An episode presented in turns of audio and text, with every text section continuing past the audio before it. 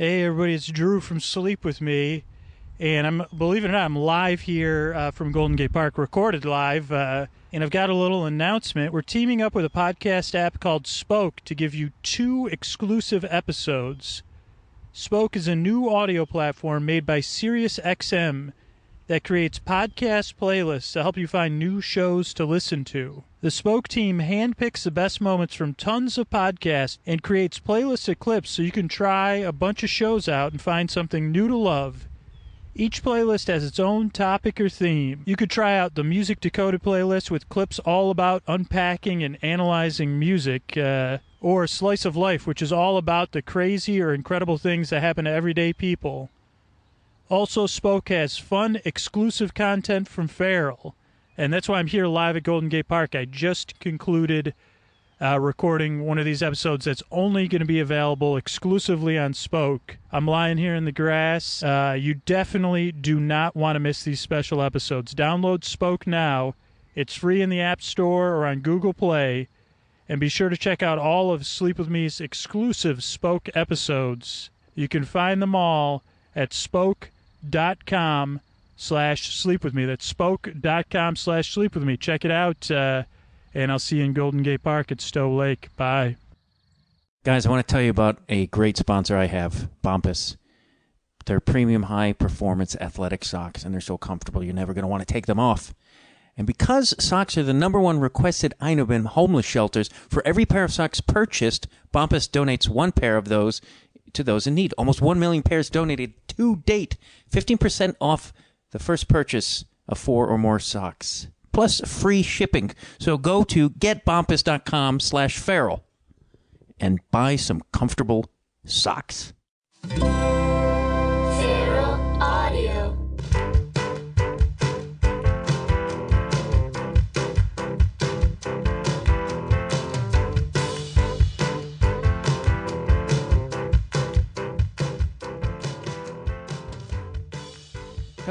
And welcome to Conversations with Matt Dwyer.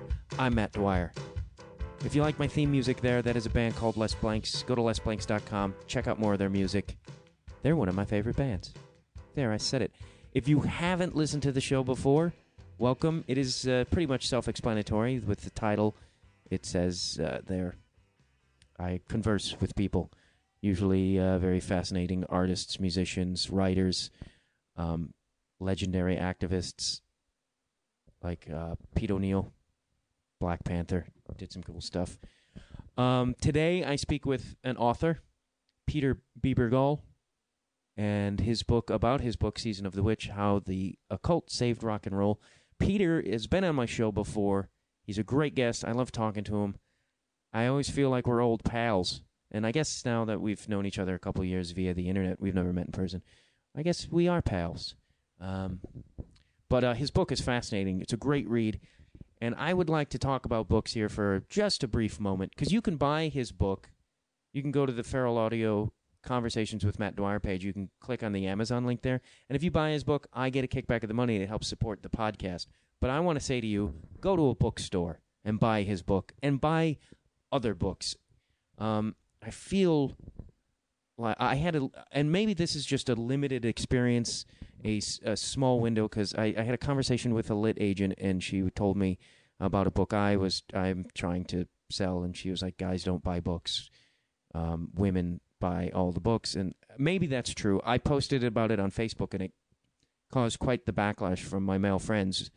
Uh, but it, it, and you know maybe she's seeing the book world through a very small like hey let's make a lot of money but i do i like i'm like come on man let's buy books dudes. Guys guys buy some books.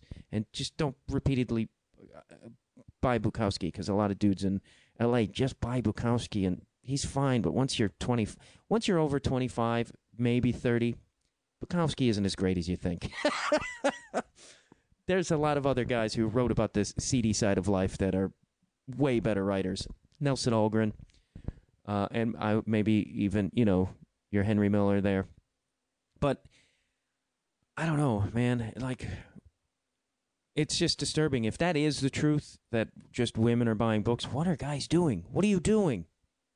What do you do with your time? Hey, I like baseball. I watch way too much of it, but you know, branch out. I guess I don't know. It disturbs me. It disturbs me as a guy eh, who wants to write books and is having problems because the stuff he writes is sort of in this weird non-world that exists. People, they, I was also told no one likes to read short pieces, short stories. I write a lot of short, humorous things, and I'm like, why is what like I like uh, Poe Ballantine, also a former guest of mine, writes a lot of short pieces about his weird days of being a uh, a vagabond and a drifter, and uh, I love that shit. Why does not everybody else love the things I love? I don't know. I also listen to jazz music and Bing Crosby on a pretty regular basis, which is also outside of the norm. So, what do I know? What do I know? My birthday is in the near future. It's been a little. Uh, I'm going to be 46 in a little over a week, and uh, it really it depresses me. I won't lie to you. Age never bothers me. I've like turning 40 didn't bother me. Uh, I actually was like really cool with it. Turning 30 kind of bothered me, but that's because I was homeless, uh, sleeping on a couch in a basement of that was just disgusting, with uh, two college kids and a 40 year old temp, and I, I it was weird because like the entire apartment was a disaster. It flooded on a regular basis. It smelled. Uh, and but the guy in the back bedroom, the 40 year old temp, that was his life, by the way. That was his career choice was to temp, but his room was like another world of like really nice and fancy stuff. And then we lived in this shithole. Ants had just ants everywhere. But 46, I'm turning 46, and I don't know if it's that turn, because then it's like you're sort of in the run out to uh, hit 50, and it starts drumming up like, "What have you done with your life?" So I've I've been sort of in this uh, existential sort of uh, nausea. I'm in a constant state of nausea. I'm laughing because it hurts. Uh, God, I hope I didn't depress you. I, I but uh, maybe I'll write a book about it that no one will want to buy. Uh, Peter Bebergal is this conversation. Buy his book, I implore you. Also, just before we get into the conversation, um, the mattdwyer.com. That's my website. Check it out. All things there, Matt Dwyer. And I'll be in Atlanta November 20th doing comedy shows with David Koechner. Other than that, I love you. Here's the conversation.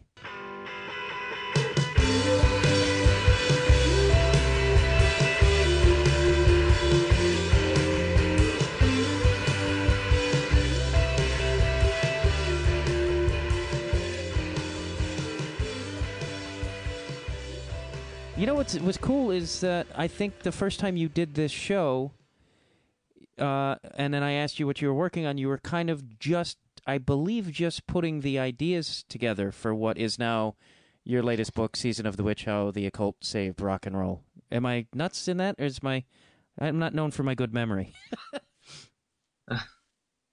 wow.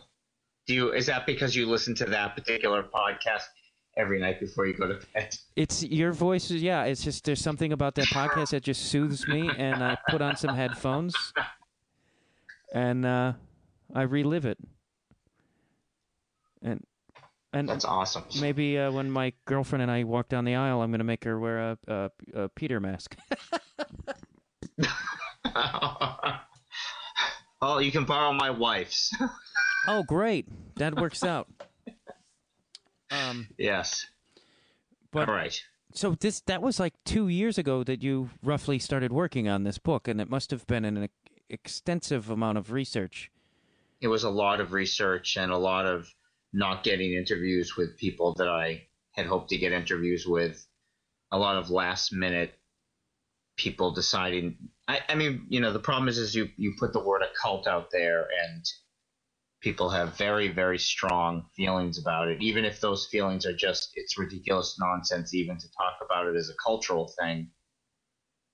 Or people who were worried I was going to be exploitive and try to make more of something that wasn't, or, you know, people maybe who have just started to go a different direction with things that thought I was doing the devil's work, you know. I mean, it's just there's a lot, and to convince people that I was really just trying to do a, a cultural history more like journalism really than than anything. Um, it was it was often it was still difficult, particularly with musicians who, you know, maybe in when they were younger, enjoyed sort of perpetuating some of the mystery and mystique around themselves and their music, but then later, looking back, decided it really didn't mean anything, or they wish they hadn't, or they didn't like the kind of attention they got, which often was negative, and so they didn't want to bring all that back up for whatever reason.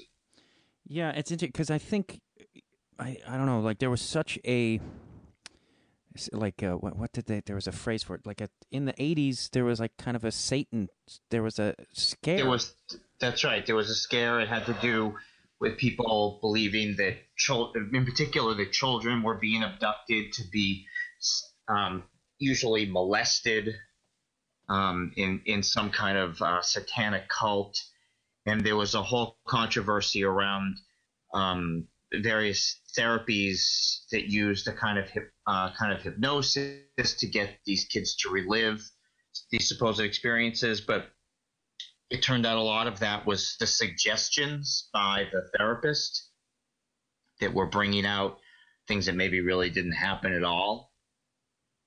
And there was a lot, and I mean, it's not to say people aren't doing terrible things all the time, but um, the fact that it, they try it, there was a kind of collective cultural fright around this idea that, you know, there were Satanists, much like we thought that or communists, you know. um, you know, like they, they could be the they, they could be the child care worker or um, your neighbor next door. It could be anybody, and so um, and you know it didn't obviously didn't reach that level of mistrust, um, but it, but it was enough to kind of continue to activate um, the sense that anything having to do with magic or mysticism or the occult was somehow tied directly into some kind of devil worship. Yeah, it's interesting because just how superstitious we. St- I mean, we kind of as a culture still think we're so advanced, but it's like that was like the '80s, and people were like believing that, especially like that Mark McMartin case, that these people were being flown off in these helicopters to like it, like the stories were crazy. it's like yeah, and it was just weird how people were like so like caught up in it, where it was like just think for a second how impossible a lot of this is. but I think, and it, does this like? Do you think people like to get caught up? In, like, there's sort of get caught up in the dramatics of this sort of the occult and like the hocus pocus of it all. Yeah, and I think it, it, you know it sort of goes back to the whole idea of why do people believe in conspiracy theories? It, it's it, it helps explain things strangely. The world feels chaotic. So if you can attach if you if you can attach all of that chaos into a single either entity or group or power it doesn't make you feel necessarily better about it, but at least it makes it feel like it's not just without any meaning at all. And then maybe there's something you can fight against, right? So you call it Satan, and then you can, if you're Christian, um, you have ways of, you know, in in your tradition of fighting against that. Um, if it's if you think it's the government, you know, you can do it that way. If you think it's the Jews, right? I mean, whatever, whatever you, however people want to attach that to. And I think there was something about, in particular, the 1970s and then into the 80s, where the ideas of the supernatural or of of of ideas that were beyond normal perceptions that people were very interested in, like ES. There was a big, if you remember, big interest in the paranormal. It started in the 1970s. We had shows like In Search of, and people were interested in ESP. You could buy those little boxes of ESP cards you could test with your friends if you had extrasensory perception. They had a star and a circle and a square on them, and I was obs- I remember I was obsessed with those. And UFOs obviously were big. Um, and and so the, What's that? Oh, I was just gonna say Bigfoot as well was a big one. Yeah, oh, Bigfoot. Yep. I mean, even the Bionic Man fought fought Bigfoot. Right. So, I mean, it, it, was this stuff was everywhere, but there was a weird undercurrent on parts of the culture that saw all this stuff um, as where it all met up was that it somehow had something to do with the devil, and so you also had a lot of even on popular television shows things about the devil. There were a lot of films. Obviously, The Exorcist is a big example of that. Um, a lot of the Hammer horror films from England. But I think it has to do a lot with what I try to explore in the book, which is that in the 1960s, which didn't really come to fulfillment in terms of this great cosmic dream that the hippies had had, um, a kind of darkness descended, and Manson the Manson murders were a big part of that, and the stabbing at Altamont was often often used as a as an example of the closing of the 60s. Was, that was the same year as Woodstock, the Altamont concert, where the Hell's Angels had stabbed somebody in the audience. And so, not that many months later, you know, the, the great dream of Woodstock collapsed very quickly, at least in the public consciousness. And so there was a kind of there was a strange turn from the positive, hopeful um, mysticism of the of the hippies to uh, a darker sense, and the devil kind of became this uh, persona, this figure of the culture. And you know, it, it starting even earlier. I think we can see that in "Sympathy for the Devil," the Rolling Stones song. Um, you know, Satan sort of becomes the stand-in for uh, things going awry. And so we see that a lot in the 1970s, is, is, as well as this interest in the paranormal and in UFOs and things like that. But but the, but when like we were saying, when when people get afraid, they really want something concrete to pin it to, and this idea of a great, perfect evil you know can make a lot of sense. Yeah, it's it's. I mean, it also makes a life a life a lot more interesting. That there's like it's like instead of it just being like, oh, we die and go. it's like it's like oh, there's the devil and there's Satan and well, they're the same guy, but uh, you know, and heaven and it's like it becomes this much more interesting life to lead when it's you know there's dark forces behind everything. Right. And, and but and then and the devil. This this is what the I guess I uh, the thing that fascinated me most about your book, but I'm a big blues nut, is that this the the element of like the devil has been a part of rock and roll and its roots pretty much since day one. Which, in a weird way, I never even made the connection because you talk about uh, Robert Johnson, who actually also wasn't, which I also didn't know was that whole Crossroads thing isn't even about Robert Johnson. That myth is misunderstood. That's right. It was it was it was a it was a fellow named Tommy Johnson. I don't think Robert Johnson even knew that this story was thought about him. It wasn't until after his death that it started to become attached to him. But certainly this idea of the of the devil, well, the idea of the devil as as participating, as it were, in music, popular music, goes way back.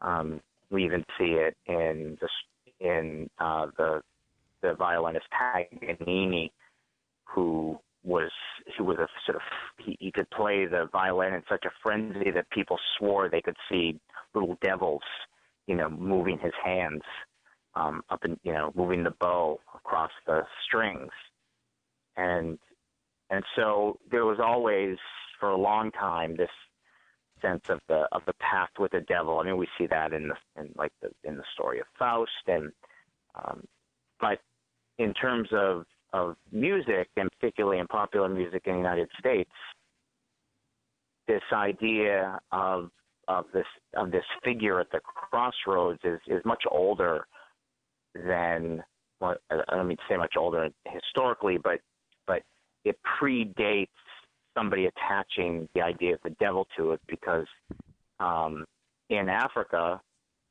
there are these crossroad deities um, that are sort of like tricksters. They're not evil, but they are maybe known for making deals or for providing, if you will, sacrifice something, they'll maybe do something for you. And the idea of these deities, you know, came in many ways with um, African slaves to the United States. And even though many of them became Christian, um, there was certainly still um, folk tales and um, certain kinds of practices um, that that would evoke some of the ideas of these of these deities. But you have to remember that even if you were the white establishment, any any idea of these things would immediately be seen as the devil, because any other gods would have been seen as the devil anyways. Um, but if you are a converted Christian, you might then see your um, original or or uh, homeland customs as also being suspect, right? So there's sort of a way of, of turning your back on your own um, culture in favor of this new religious identity. But that's not to say that you would do away with it entirely. I mean, we see um, in so much of African American religious practice post war, there was lots of use of charms and um, herbs and di- forms of divination and things like that. And that's that's always a part of, of religion, anyways. But we like to pretend that people, you know, don't do those things, but they do, or they did, you know. Uh, it, and it's it's also it's interesting because going back to what you were saying about like the Rolling Stones and sympathy for the devil, like I never uh, made that connection that that was sort of the pivotal point in where all that turned, and then that sort of, I guess, spawned what became sort of the other, sort of the devil obsessed uh, rock and roll. Because I mean, I remember it like because you go into Jimmy Page and and Aleister Crowley and stuff, and I remember as a kid that being just. I guess not even fully understanding it, but but being like fascinated by this, like he's like their devil worship. like it seemed like everybody in rock and roll suddenly became like a devil worshiper. exactly. And people just said that. I mean, nobody even knew, there was no evidence of this at all. But people just, you know, you would hear Black Sabbath and they would sing, "Satan laughing spreads his wings." it must be devil worshippers. Um, but if you actually listen to the lyrics of the song, what they're really talking about is um, because of war, the devil is ascendant, not because we love Satan. Right? I mean, it, in a way, it's a very uh, moralistic uh, kind of stance about about the devil. It's not praising him; it's shining a mirror on the culture. Um, you know, I mean, if you look at the and if you look at the lyrics to "Sympathy for the Devil," it's also talking about um, things that have gone quite wrong in the world, right? Um, it's not about a um, an embrace or a worship of some antichrist. But what's absolutely fascinating is how musicians understood the power of using these ideas that they would they are a a very quick um, signpost to the culture that we're talking about something that's dangerous, and that in turn makes the band dangerous. Right? It, it, it, they, in a way, it's good to be suspect by the culture. You'll sell more records. I'm not saying they only did it and to be cynical, but I think they certainly knew how to groove on the mystique that got created around themselves by using this kind of imagery, by, you know, singing a song that says, you know, um, just call me Lucifer.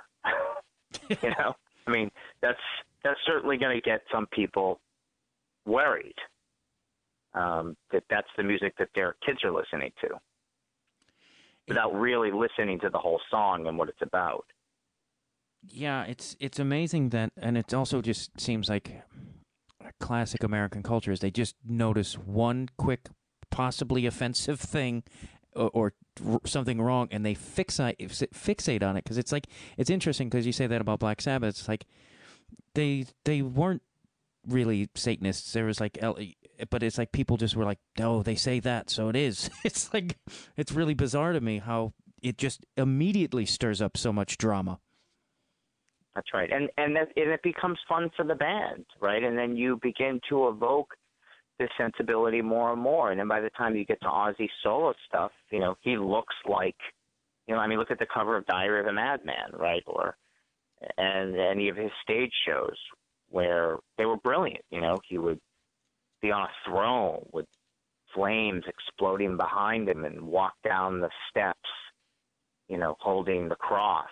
And it's powerful. And that, again, it's not to say that he even believes any of stuff. In fact, something that I try to make really clear in this book and in, in other people I've talked to about it is that belief is irrelevant to to the larger point that that I hope I was able to make. It doesn't matter if the devil exists or doesn't exist. It doesn't even matter if anybody really believes in it in these moments. It's how these images and these symbols and these ideas activated so much of the I think the look and feel and the sound of, of rock and roll that was to have a, a really big impact overall, not only in, in the music's development and in the culture of it, but in the culture at large. Pop culture reflects itself off of the music, and then and then the music reflects becomes again a reflection of pop culture.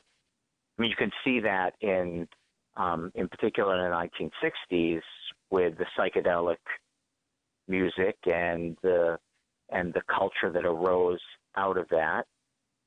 And there were so many commercials in the late 60s that start to use this sound and these images to sell everything from coffee, you know, to children's cartoons. So there's a there really is this this relationship between the culture and the music where I think it's in that transmission between the two um, that when I when I talk about the occult imagination, I'm, I'm talking about that talking about that transmission. And so again, belief is irrelevant, but there's something about these ideas and these symbols that are ex- extraordinarily powerful and the key so quickly into our unconscious. Whether it's for good or you know whether it activates it in a positive way or a negative way. Yeah, it's interesting because the one thing I kept thinking about when I read it, especially with like uh, you know Sabbath and like s- satanic imagery in these bands, is like it went it goes on for decades, and it's like part of me is like is uh you know you're like is this just rebellion and it's is it to freak people out and then there's like I feel like bands like Ozzy and Sabbath who are into the theatrics of it and then guys like Jimmy Page who actually seem to explore it on a different level, but it's like it goes on. Like I think of Slayer and sh- sh- stuff in the '90s, where it's like they're still evoking the same images, and I'm almost kind of there's part of me that's like, didn't people like get? They just kept still getting upset about it, and it, where it seems like right. like didn't they ever catch on and be like, oh, okay, they're just doing this to freak everybody out? Right. Well, I mean, if you've already decided that these images are dangerous, then they'll always continue to be dangerous, and you'll see it as a different thing. You'll you will see the the, the perpetuation of them as only more evidence that basically the devil has a stranglehold on everything. Right. Right. So it will just be more and more evidence um, that that whatever you think is happening is happening. So, and that's part of it too. I mean, I think that that to say, you know, to talk about how the occult is a big part of of the music and the history of the music isn't just about from the side of the musicians. It's also from the and and and the and the producers and marketing people and fans. It's from the other side. It's from the detractors. It's from the people who are opposed to it and how they continue to perpetuate that by them continuing to call it out. I mean, we know that you know that, and that's been going on for hundreds of years. Even in the witch trials, the infamous American witch trials here in New England, where I am, so much of the the things that people were saying about witches were basically made up by the Christian authorities. And then that later was to become stuff that even people who started to get into witchcraft believed was true, like the witch's Sabbath or um, these kinds of things. So it's really interesting to see how it's very hard, and the research here was very hard to parse, you know, what was rumor, what was what people had said only to stir up trouble. Um, what about a real history of the occult? Is there can we even really find such a thing? Because it always got entangled with with other things. I mean, even in the Renaissance, people who considered themselves Christians were practicing ma- magic and alchemy, and that gave that kind of occultism a, a somewhat Christian flavor. And so that's almost that's very difficult to parse when by the time you get to somebody like Aleister Crowley who then's trying to rip it all apart again. So, you know, I think again, and that's why the word itself is so loaded because it's really impossible to have any kind of strict definition. Everybody comes at it with a different idea. And and you find that that word because I, I, mean I maybe it's I'm in different circles, but like the word doesn't have as much power to me, but it's I guess it still is in contemporary society today. Still freaks people out when you mention the occult. Well, it, it well, like I said, I think it either it either freaks them out, but more likely what you're going to get. Well, see, I think you get, I think you get th- the three the three major responses that I've seen, and there's there's more, but the three major major responses I've seen are one is that's why are you even talking about this? It's ridiculous. It doesn't mean anything. There's no such thing, or it's just it's not it, it, it it's the silliest kind of thinking. You know, it's like worse than if if you're an atheist. To say the to talk about the occult is to, is worse than talking about Christianity, right? Um, or um, it's or people who take it extremely seriously and are very defensive about how you're going to talk about it because they have their own beliefs around it. And so they have their own kind of fundamentalism sometimes, you know, um, particularly if they're believers, or those that are that are worried that it's to talk about these things are dangerous. You know? But even like smart people, you know, people who I know that love the stuff that I love in terms of comics and cool music and stuff. When I told them I was writing a book on on the occult and rock and roll, they would often say, "Oh, so you're writing a book about the the devil and and devil worship and stuff?" And I'd say, "Well, I mean, that's a little part of it, but but again, that uh, word immediately gets charged, you know, um, with this weird baggage that people bring to it. Um, and you know, I'll tell you an example. There's a um, there's a magazine that I wanted to review the book, and the editor I was talking to said, "Well, the senior editor here says that anything that has he calls anything that has to do with the occult is spoon bending." Right. So, like that people want to just put it at the lowest level of human experience and thought. You know, it's the most base superstitious, you know, way that we can do anything, any any practice it, and yet the history of it is is much more complicated than that, um, and it obviously has some has had some impact on popular culture, but um, you know, again, so I think I think there was a there was a danger in you know throwing that word right in the title and and big fun letters on the cover because people see that word and they just they have their own preconceived ideas of what they think I'm going to mean by it. Yeah, and it, this is kind of because uh, I think we've talked about this before too. It's like this is a long, this has been an interest of yours for a very long time. Because I like you talk in the intro about like going through your brother's records, which I had the same experience where, and you sort of discovering this whole new world of music and occult stuff. And it's like, I mean, this the the the things that you discuss in this book. is like this is stuff I've been like looking at since I was a child. So it's like I it's a very deep sort of I don't know uh, passion and and interest. That was poorly articulated. I'm sorry. no, I mean it is.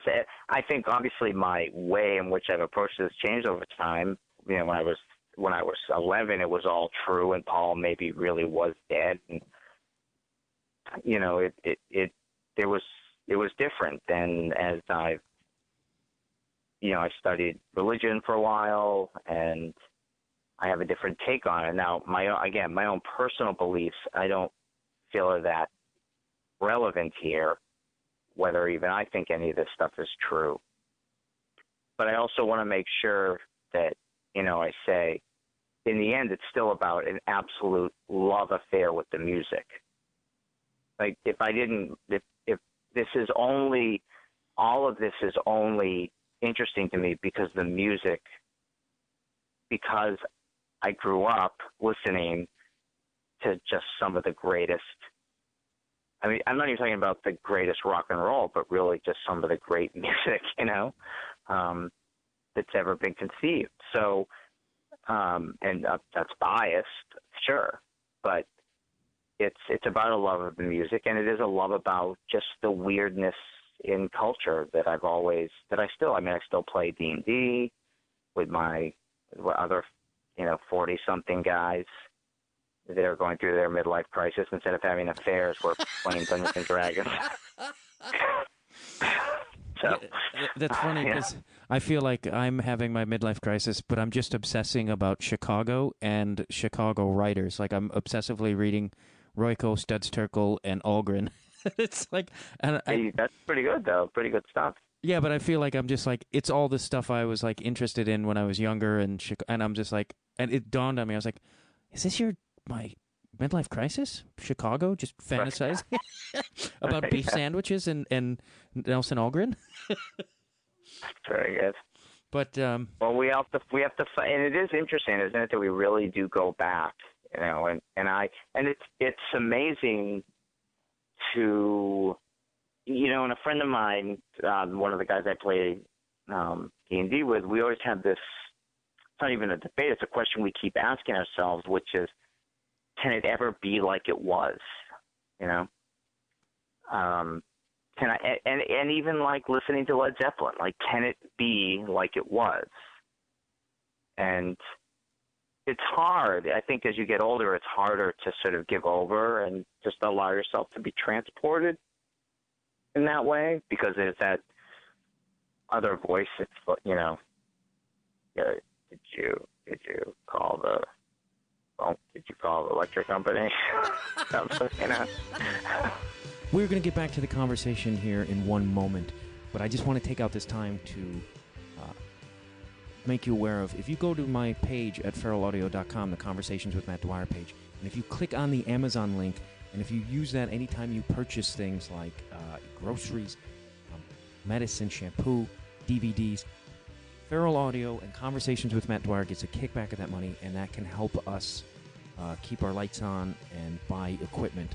I currently desperately need a new recorder so I can do more extensive interviews with more than two people at a time.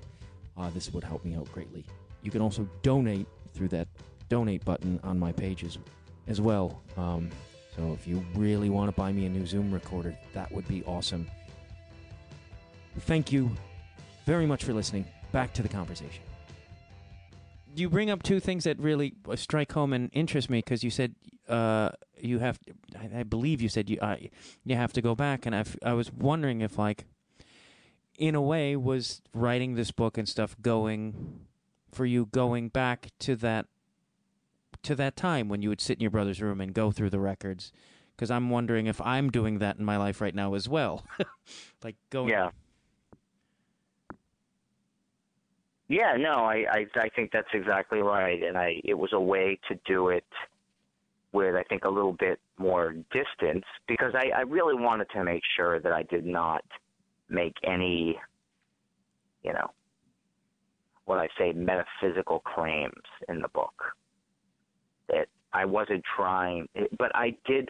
I do hope that I was able to evoke that sense of wonder and and fun of what it felt like, or can you know, listening to these records and poring over those album covers and how rock and roll then just really had a sense of of being just so grand in sometimes really scary ways, sometimes really exhilarating ways, sometimes really erotic ways, and how all those things got mixed up. You know, um, I, I always talk a lot about. I talk a lot about in the book, and I, it, it, I think for me, it's a really great example of David Bowie's Diamond Dogs. I don't know if you're familiar with that album, but the gatefold cover when you open it is David Bowie lying down on the ground and half his body is a dog. And he still looks like this sort of strange androgynous creature. And so he's like this weird mythological being, but there's also something vaguely sexual about the whole thing. Um, so it just it all got all those feelings you know when you're 11 12 years old get really mixed up. Because sex feels you know the idea of sex at least can seem just as weird as thinking about the, the things that are supernatural right? I mean that can feels like it's probably something that's supernatural um the idea of it. So it's just very interesting how how rock and roll the culture of it the was really able to capture all of those inscrutable feelings, you know, at the same time.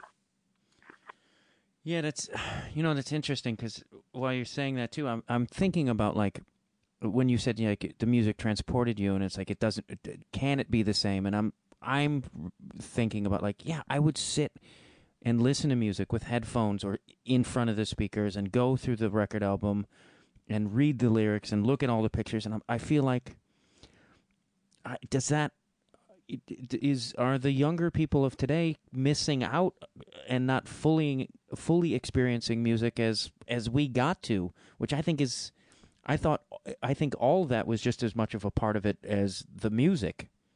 Yeah i i definitely think that they're not i mean i you know i shouldn't say but there's just no we're better. You know even the idea of the album is so removed from many people's experiences today because they just download it song by song.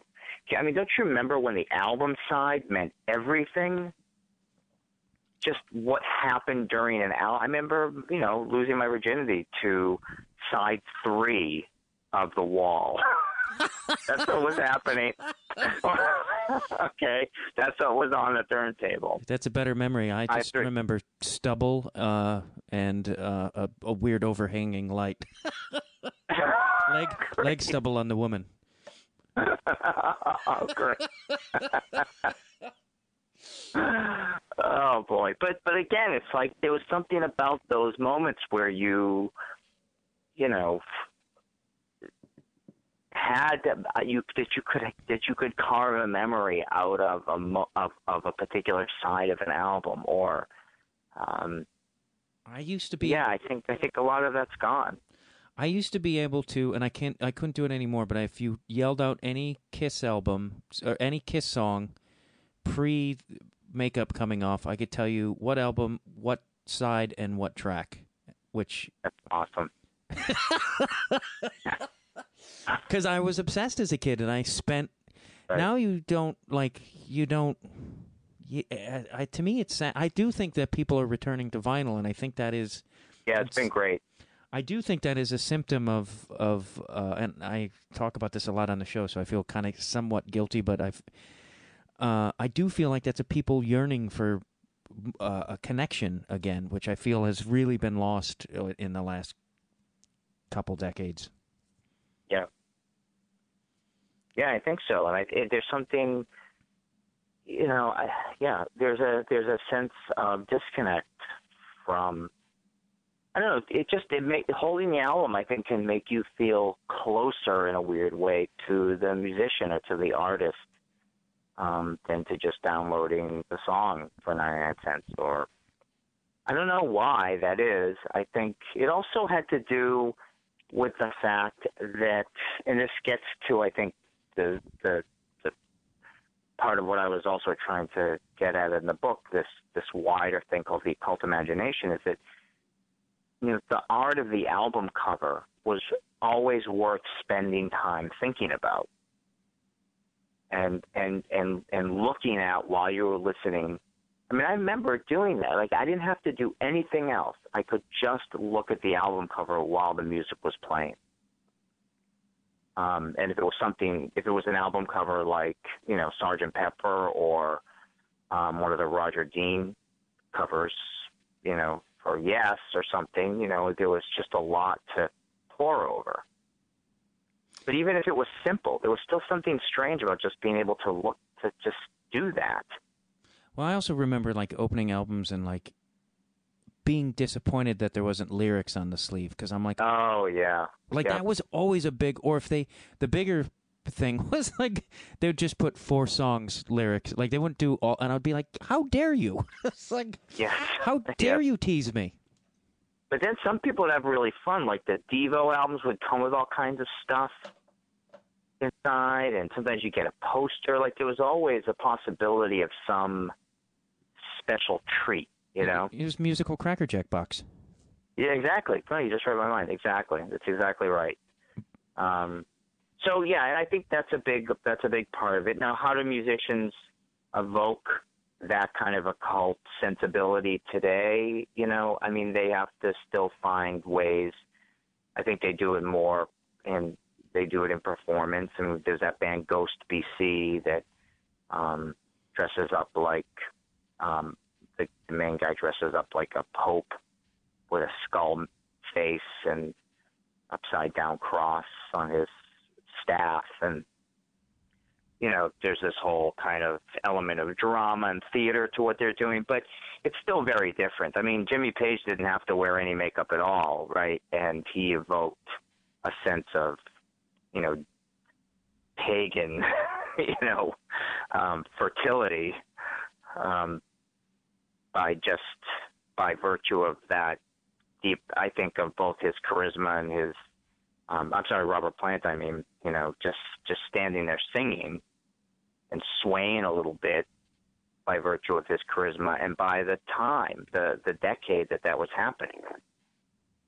And I think you just can't we can't that that's never to it's never going to happen again. I mean, just Google any, go to YouTube and watch any video of Led Zeppelin live in the early 1970s and try to imagine a musician today getting anywhere near that feeling. I, I think it's impossible. It would seem like they were they were just trying to. It was like a, they'd be like people say, "Why are they trying to be a Led Zeppelin cover band?" You know. well, it's also interesting going back to it's like to the album cover and everything. The the, there was a mystique about the band before you even got to see them live. There was like a whole world created within an album cover. Exactly. And it's like now it's like you if you go at least I, if I go see someone I'm seeing them live without knowing much about them not sometimes not even knowing what the fuck they look like it's like so it's like right. they better you they better be they better deliver live or it's like because that's all the mystique they're going to have is what I've seen them on stage. It's kind of that's right. I, which I've never thought about till this time. And there's certain bands, current bands that are phenomenal live, and so that saves them. But like certain bands could really use some help. yes. Do you find? Yeah. And th- oh, I'm sorry. No, you go ahead. Oh, I was just curious because I know you in the book you talk about like how uh, the occult and it, there's the Illuminati and uh, Jay Z talks about it, like they they're sort of carrying the torch, but I'm I don't know it, I don't know it's just me personally it doesn't interest me as much as like are there still like rock bands like indie or newer bands that are still uh, pushing that into a different direction that and and keeping it alive in an interesting way. I think I think there's a couple bands. Well, there's many bands doing it in different ways, but essentially keeping some of the same sensibility alive. So a band like Sunn, um, and Stephen O'Malley, you know, the the the, the um, doom metal, I guess they might be called, over the stuff they're doing these days sounds almost more like classical music. Um, they wear robes and have the smoke machines and and the music itself, you know, with the down-tuned guitars and really loud and volcanic. There's, um, they really, they they're playing with that stuff. I, I don't think they they mean it insofar as it works as theater, and that there's there's nothing fake about that. I mean, theater is a place where we go to be transported, right? Where we give over to the imagination of what's happening on stage. And so, you know, for a band to dress up in robes, I don't think, and especially if it's if it's done with such, um, I don't know, they're able to do it in such a way that it doesn't feel contrived. Then it is a moment of theater, and it works. And and look, I mean, the earliest forms of religion, if we look at like um, you know even even in Greek religion, they were performances. You know, the, these mystery cults, people were initiated through um, through performative experiences. People would have to imitate the deities or the gods, and um, and so what they're doing is is just the way people have always tried to capture a sense of these things. But then you have other bands, I think, that are really trying to evoke a sense of real um, mystery and magic. Um, I was just recently turned on to a band called Hex Vessel from Finland, and if you haven't heard it or your listeners, I mean, I I urge you to to seek out this band. It's the closest I've heard in so long of somebody sort of evoking this sense of, of mystery and and weird magic. And again, you don't have to believe in any of it um, to hear how powerfully they're able to capture that quality. It's it's interesting in the underground how much is going on with this kind of thing. Um, so yeah, there's definitely. But then you have Madonna who does her thing, you know, her halftime Super Bowl halftime song, and then you have Jay Z who throws the Illuminati symbols up. But and I think they know it's powerful marketing, and maybe they also just find it fun, and they they're they're they're very powerful symbols. I think even for the musicians themselves, you know, whether they mean it or not, in its literal sense, isn't as important as the fact that they still have power. Yeah, there also seems to be a lot of bands sort of going back to like, well, uh, do you know Conan Mockasin? He's like a, I think he might be Swedish even, but he's there's like a, a weird retro psych, garage psych and psychedelic thing going on lately. That and I'm kind of, I don't know, I part of it, I part of it I like, and part of it I'm like, oh, really? Couldn't you just go forward? it's like it's right, right, right. Like there's no, but there's some great stuff. There's some there's some amazing garage psych stuff right now that's capturing a lot of this. It's really, really great. Um, what's the name of this person you're thinking of? Uh, Conan Mockasin, and it's some of his stuff is really interesting, but it is very, very '60s psychedelic and. Uh, but sometimes, and I, I feel like, and probably some indie people are going to hate me, but I feel even sometimes Ty Segall is sort of treading ground in the psychedelic that it's like it's like overdone. like Conan. Yeah, he's, he could get it a little bit, and that it gets starts to get repetitive. But you know who's great if you haven't heard is King Tuff.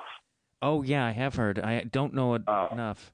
The the new album is just so much fun. It's really like he he hits it. You know, like if you're gonna do it, just you know, and he really he really does it. So um, yeah, there's a lot of really interesting things going on with that, and um, there's um, oh, you know who's also really great is um, the VOCs. Have you heard them? Oh, I'm obsessed with the OCs, and I'm actually I'm trying to get Johnny Dwyer on my show. He's he's moved to LA and he's friends with some people I know. So I'm I I that band is phenomenal.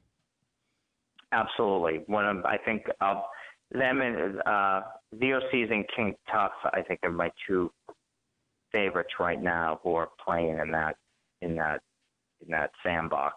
Yeah, and when I was actually referencing the like I was saying a band I've never don't know anything about and I see live and they're it's them. Those guys fucking tear it up. it's like Oh, that's awesome. yeah. Have Yeah. you seen him live? No, I haven't. Yeah, he's uh, and uh, maybe I'm being biased because we have the same last name, but he really, it's high energy. It reminded the first time I saw them, there was like an equivalent of like Jesus Lizard energy to them live. Oh yeah. But uh, and but this to go back to your book, it is doing. I can't go onto the internet without seeing something about your book, so it's gotten a, a ton of press, and you must be really thrilled. It's it must be doing well. The the response. Um, yeah, I don't know what how any of that translates into sales necessarily. Um, I hope people are actually buying it. obviously. Um, so you know, there's there's that, and I'd like to be able to write another book. So you hope people are buying this this one. Um, yeah, but it's been getting some really nice um, attention, and, and it's been getting. I think what's important is, um, you know, that the music press is seeing it, and and and I really meant this in many ways to be a book about rock and roll, almost more than I meant it to be a book about the occult, um, if that makes sense, because um, that's the driving force, and and I really feel like in some ways rock and roll saved the occult, you know, as well. I'm, I'm sort of quoting Gary Lachman, um, who's uh, who just recently wrote a book on Aleister Crowley. Um, you know, but there's this idea that that that he had said somewhere, maybe even a conversation with with me that um, or online or something that you know, rock helped also perpetuate these ideas in the pop culture. Um, you throw an upside down pentagram on your album cover, and you're a popular enough band, and suddenly that that symbol ends up on T-shirts, right? Um, on stickers, and other people start using it, and then it becomes the symbol of something. And depending on what your music sounds like, if it has a kind of sinister quality to it, then suddenly that symbol is charged with a kind of sinister sense, right? Um, but what if your music was, isn't sinister? What if it's something else? And then the symbols that you use get charged with that. And then they get perpetuated throughout the culture. And again, I think we, we really, really saw that in the 60s and 70s with the way in which pop culture responded to both um, the counterculture um, and psych- the psychedelic counterculture, and then later um, in the 70s, the way it responded to things, you know, that had a darker uh, sense. And and again, rock and the culture feeding off them, each other in that in that way. So just as many books as there are on ESP and the devil and paranormal phenomena and UFOs, there are rock albums that somehow evoke some of that, whether it's in their lyrics or in their stage show um, or in the album cover art. Do you think Morrissey should start using an up, upside down cross? Who? Morrissey? just I was I just think trying. that To, would help. I was trying to think of when you were saying people use it. I was like, who would be the most least likely to be able to pull that off? Yes. But um, the book the book is incredible, and it's I really it uh, it's it. There were so many things that were just sort of like, oh, I never thought of that, and uh, like the uh, how how long we've been or pop culture has been involved in the occult and Satan. it's it's it's it's what I'm trying to say is it's a great book. I'm babbling. I'm sorry. I'm a little sleep No, deprived. thank you. Look, I mean, um, I was so thrilled that you invited me back on the show. Uh, you have an open invite. Uh, you, you've always a great interview, and uh, I, I was a little concerned. I was, uh, I'm slightly sleep deprived, so I'm hoping I was coherent. Perfectly. Um, and where can people find uh, this they can find your your work and and this book. It's probably I mean it's in bookstores, but website and yeah, I go to your local bookstore. If they don't have it, I think you you know they would they would order it. But I think certainly right now um, it should be it should be in stock. You can get it obviously online. Um, you can go to Powell's or Amazon or Barnes and Noble. And um, if you're a library person, go to your library. And if they don't have it, ask them to order a copy. I'm, I'm sure they would. They should buy it though, because you, you, get. You, I think they should buy it. I think they should buy it. The cover alone is worth the price the of the book. Cover is amazing. The cover was done by an artist named Arik Roper, A R I K, Roper, R O P E R. I would look him up and look at his other work. He does a lot of work for bands like Om and Sleep and um, Sunn, and he's done all kinds of really amazing stuff. And it, I don't know, if there was a reissue of um, the band Sleep's album Dope Smoker, and he did the cover art for that. Anyway, he's fantastic, and it was a dream come true to have him do the the cover. So again, the, the just to have that, and in, it, I think um, he really nailed it. You know, so yeah, buy it. I mean, I. I buy it is more important because you should eh, support artists, and that's what I. It, yeah, no, you, yes, thank you. And then you can read it on the train, and people will see it, see it, and they'll sit two seats further away. Well, I, yeah, I've been having conversations recently that people are not buying enough books, and that's like I found out cookbooks are the number one selling book, and that I love cookbooks. I buy them, but it's terrifying people need to buy book books and fucking read. yes. And you know, if uh, and if you have to do it on your your e-pad, you could do it that way. But just like we said with the album, right? It's different. Don't you think it's different? I can't. I can't. I've been talking to somebody about possibly doing a Kindle book, and I'm like, it kind of, it breaks my heart a bit because I'm like, I love a book. I love, and I just bought a used book today, and I read the sleeve, and I read about the author, and I've like flipped, like it's a different, and then I felt like an intimate relationship with this book and the people right. who created it. Not too intimate, I hope. I I'm, I might have got a little out of hand. it might have. I might have some paper cuts at a place I don't want to talk about. Yeah, new ones. uh, thank you very much, Peter, for taking out the time. Thank you. This. Thanks. Thank you so much, Matt. All right. We'll talk soon. Have a good night. You too. Bye. Bye. Thank you very much for listening to Conversations with Matt Dwyer. Go to themattdwyer.com. Donate if you can. Uh, use the Amazon link. Go to follow me on Twitter. You're wonderful people. Goodbye. Audio.